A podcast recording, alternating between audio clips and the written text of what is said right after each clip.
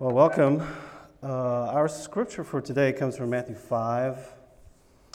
Uh, Matthew chapter 5, verse 43 to 48. And I'll just go ahead and read that real quick. You've heard that it was said, Love your neighbor and hate your enemy. But I tell you, love your enemies and pray for those who persecute you, that you may be children of your Father in heaven. He causes his sun to rise on the evil and the good, and sends rain on the righteous and the unrighteous. If you love those who love you, what reward will you get? Are not even the tax collectors doing that? And if you greet only your own people, what are you doing more than others? Do not even pagans do that? Be perfect, therefore, as your Father is perfect. Well, welcome everybody. Uh, Ian here, who's giving the message today. John is around, but he's not preaching today. Um, I'm glad you're here in person uh, and worshiping with us online. I have the privilege of sharing God's word today uh, about love and about enemies. We have been talking about the kingdom of God in our midst in this sermon series.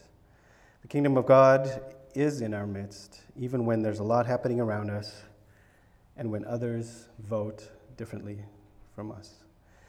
In this sermon series, we've looked at the, at, we've looked at the way we view others who are different. There are many differences that we have politically, racially, religiously. We see that despite many of these differences, Jesus still engages, crossing cultural and gender lines with the Samaritan woman, as we read in John chapter 4. Chris brought us a message about humility, that it's okay sometimes when we don't know, and we will be okay when we admit, admit to ourselves and to others that we don't know. We don't have all the answers, and certainly go through periods of trying to present ourselves as best we can, even when there's a lot of uncertainty. John then spoke to us about how much God loves us, sending his only Son to die for us while we were still sinners. That the kingdom of God is in our midst and will not forget us. He also shared a message about how Jesus has predicted that in this world we will have trouble.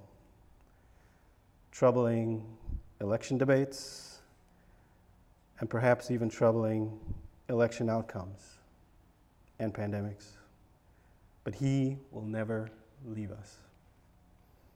He will give us comfort, and we can find peace to make it through these times. Our passage for today is really calling us out on our Christianity and what Christian love really means. Love your enemies? It's easy to love those who love you.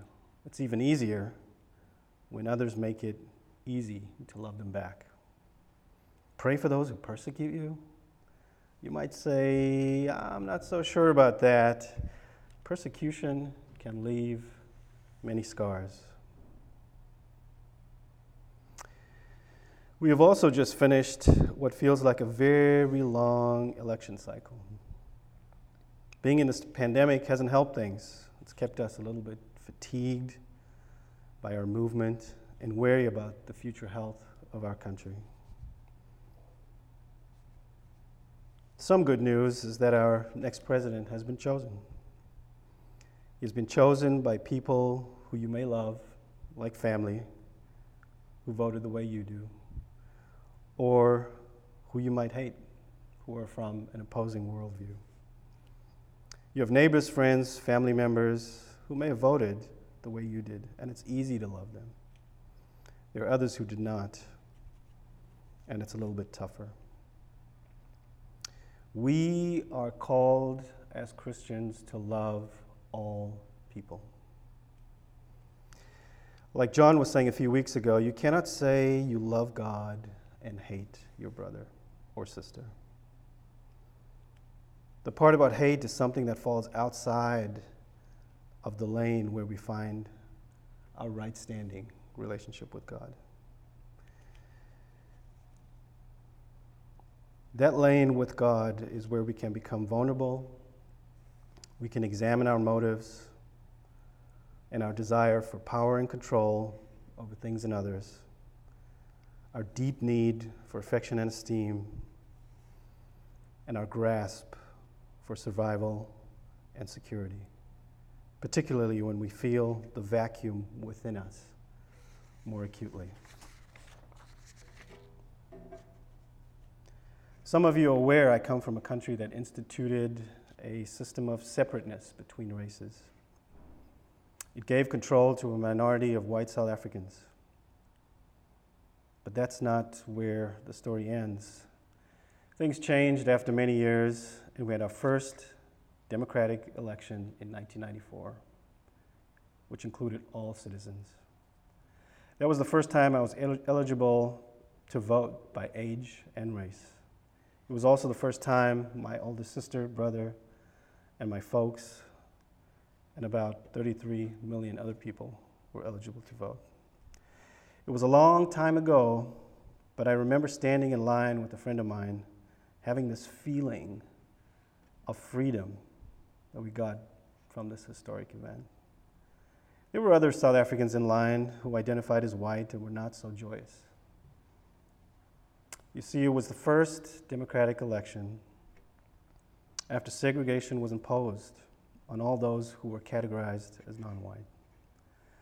And all indications were that it was going to be a landslide victory for the opposition, for the African National Congress, led by a guy named Madiba. I remember two things very, very clearly. I remember looking around at the others in line and how those white South Africans looked troubled. They were troubled about the changes and about how it would impact them. Perhaps they felt a bit fragile. Power and control, as they knew it, was about to change. The other thing I remember was my view of them standing there in line. It was a strange feeling. Perhaps it was because I was seeing them look so concerned. There was something in me that welled up into a feeling of superiority. It was as if I was finally becoming a person of worth in their eyes, and a little bit more. Something like, You had your turn, now it's mine. When I think of it now, it was so, so, so unhealthy. Such a strange feeling, and yet it was there. Somehow I wanted to instantly become a person who was dominant over others, moving very, very quickly from a position of being oppressed to being in charge and perhaps oppressing. A couple weeks ago, I went out to vote in my first election as an American and I did not have those same feelings towards others. I'm not 100% certain why, but I know that God has been working on my identity. And so I'm not as wrapped up um, in power and control as I was back then. As we rolled up to the polling place, I was expecting to walk in and there would be music playing. There was no music. Not even in my head.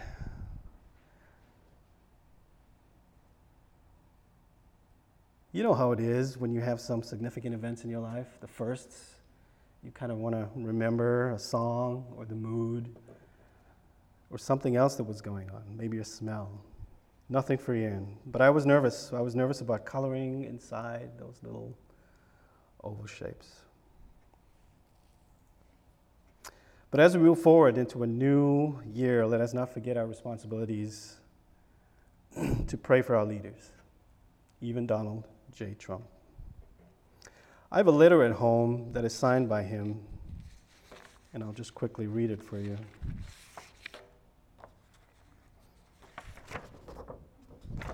See that signature down there?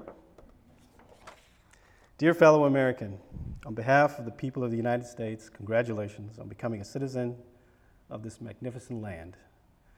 No matter where you come from or what faith you practice, you are now an American citizen.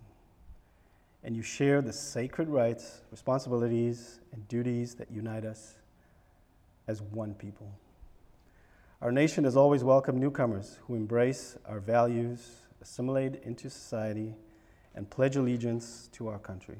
In turn, America embraces you and ushers you into a fraternity defined by mutual kingship and affection. Our patriotism is the bond that holds us tightly together.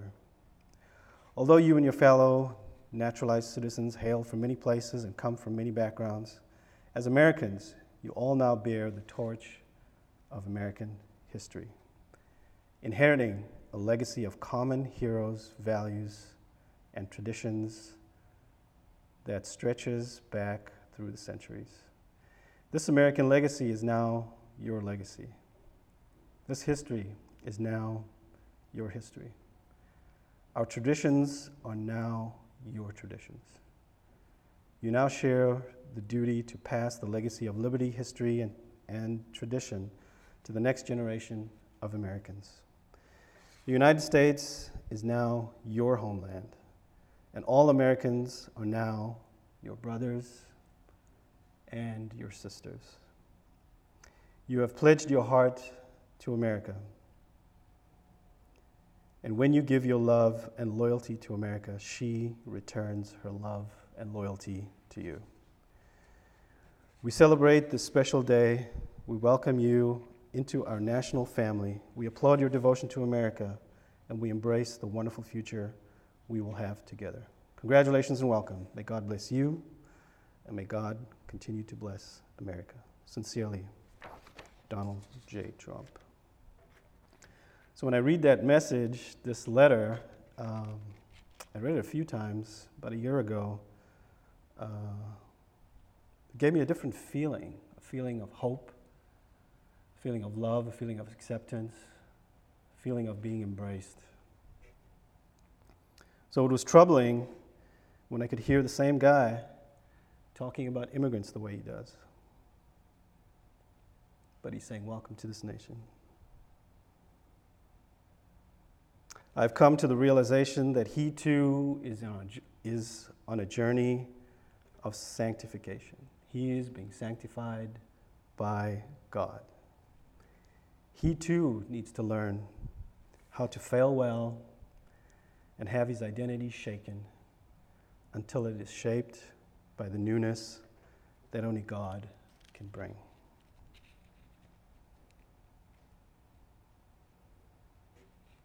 You've heard that it was said, Love your neighbor, hate your enemy. But I tell you, love your enemies, pray for those who persecute you, that you may be children of your Father in heaven. He causes his sun to rise on the evil and the good, and sends rain on the righteous and unrighteous. But I tell you, love your enemies. What is Jesus saying to us here about loving your enemies? Part of this will depend on your definition of what an enemy is. So I looked it up in one of my dictionaries, and it says a person who is actively opposed or hostile to someone or something A person who is actively opposed or hostile to someone or something. Can we love someone who's actively opposed or hostile to someone or something we value? The kind of love that we are called to with regard to our enemies is not the same kind of love we have towards a close friend or a family member. The way you love your parents is not the way you will love your enemy or a person who is in a different political party. The way you love your closest friends is not the same way you will love someone who voted for a different political candidate. The difference is that our natural love is born from the heart. The love of your enemy is a love of the will.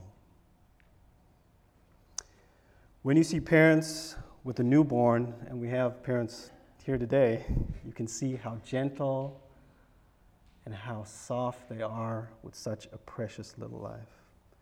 When you see old friends who are getting along in their years, you see how comfortable they are with each other and how generous.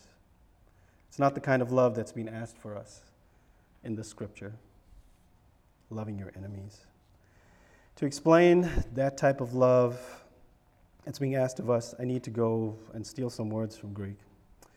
In English, we kind of fall short of some other languages in describing certain things. In the Greek, we have specific words for specific types of love, and I'll try to explain here. Like I can say, I love my car and I love my wife using the same love word. I know implied you'll say, oh, probably your wife you love a little bit better. Um, what if I said to you, I love my friend who I go bike riding with, but I also love vanilla ice cream? Well, if you didn't know any more than that, you'd say, well, what kind of ice cream are we talking about here? Is this high end stuff or what? And how long do you know this friend? But in Greek, we have different words. And part of the reason we refer to Greek sometimes is because it gets us a little bit closer to the author's original words. In Greek, we have four separate words for love agape, storge, phileo, and eros. Agape is an unconquerable benevolence. If we love somebody in an agape way, it means that we're placing ourselves in a pretty unique position with that person. What we're saying with agape love is that no matter what that person does to us, we will never allow any bitterness to enter our hearts. Storge is a family love. It's a love between a parent and a child, and it's a familiar love that grows within a close relationship. Phileo is friendship love, like, the, like someone's nearest and dearest friends. Eros is the love of a man towards a woman and a woman to a man in an intimate relationship. Or it's the passion for human love or deep longing for another. So, agape, love for all, storge, family love, phileo, friendship, or brotherly love, and eros, intimate love. Now, before I go any further, I must pause because some of these words about love might be difficult to hear. We live in a broken world with broken people, and I would like to acknowledge that your experience with one or more of these loves has fallen short of perfection. Ian, what do you mean by that? Here's what I mean not everyone received adequate love from a parent when they were a child, or even now when they're an adult. Not every adult has had the ability to love in the way in which it is needed by a friend, by a child, by a spouse. Not everyone has near and dear friends in this world to show appreciation, love for their friendship. Not everyone has had the experience of such an intimate love that is shared in a covenant relationship between a man and a woman in marriage. I'd like to pause here for a minute and just ask you to settle yourself and close your eyes, and I'll read these again and then offer up a prayer.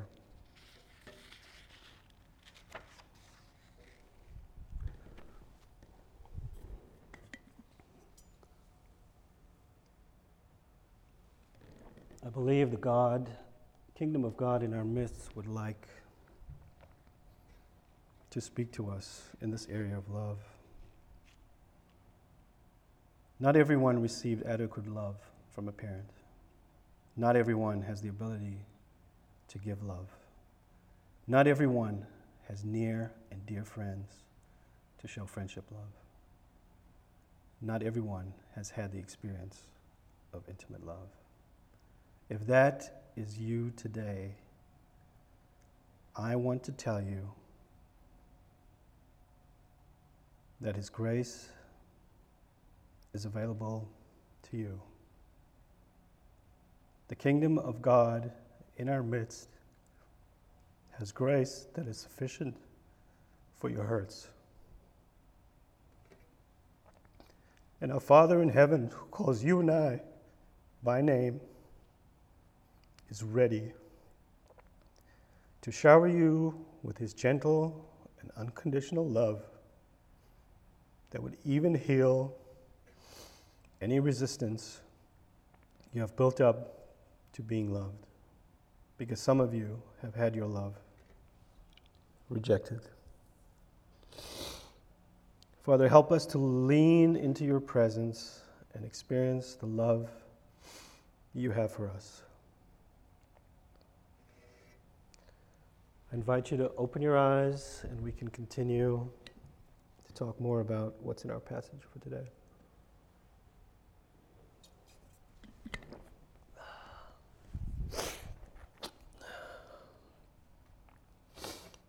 But I tell you, love your enemies and pray for those who persecute you.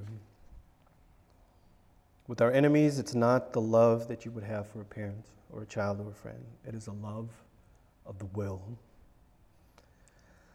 The love of the will is a determination of the mind, not something that freely comes from the emotions of our hearts. It is the power to love those who don't love us and who we don't naturally love. This kind of love is only possible under the lordship of Jesus in our lives. It's the only way that can conquer racial barriers in your heart. It's the only way it can help us see people clearly as having lives that are sacred. It is the only way we can find forgiveness for years of systemic power and control and racism. Only He can change your heart and mind, and give us the ability to overcome the tendency to have anger and bitterness towards others you disagree with politically. Receiving His love and forgiveness is the first part. I'm really not sure what you would do, you know, if you don't receive His love. Perhaps that's where hate can enter, when you step outside of the lane of righteousness. With the kingdom of God in our midst, that love will allow you and I to become people who will love all men and all women. Now, to be clear, I'm not saying that this kind of love some kind of blanket approach where you just love people without protecting your heart. Proverbs 4:23 tells us, above all else, guard your heart, for it is everything, for everything you do flows from it. In other translations it says, it is the wellspring of life.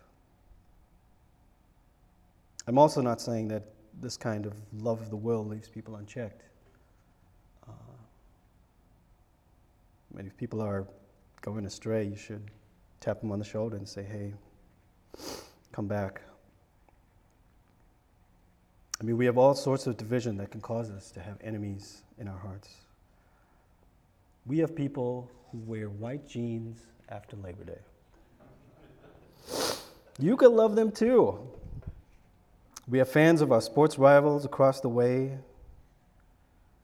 between the Minnesota Vikings and the Green Bay Packers. We actually had a little discussion in the atrium here just a few minutes ago. You can love them too. There's also the other political parties and the hot button issues that have the ability to drive our blood pressure up. You can love folks who talk about these things and have strong political views. And then we have race, class, gender divides. God help us to learn how to love with our wills. The good news is that by the love of the will, we can experience something really amazing when we engage with our enemies. We conquer something that comes from our instinct, because naturally we would attack or retreat. We overcome our selfishness with the love that we've been given, and we can release that love in a Christian way. And we can remember again what God did for us when we were still sinners. He causes his sun to rise on the evil and the good, the Democrats and the Republicans, and sends rain on the righteous and the unrighteous, the Jews and the Samaritans, those who humbly say, I don't know, and those who don't, all men and all women. You have heard that it was said, Love your neighbor and hate your enemy. The kingdom of God in our midst presents us with a way to love our enemies. Amen.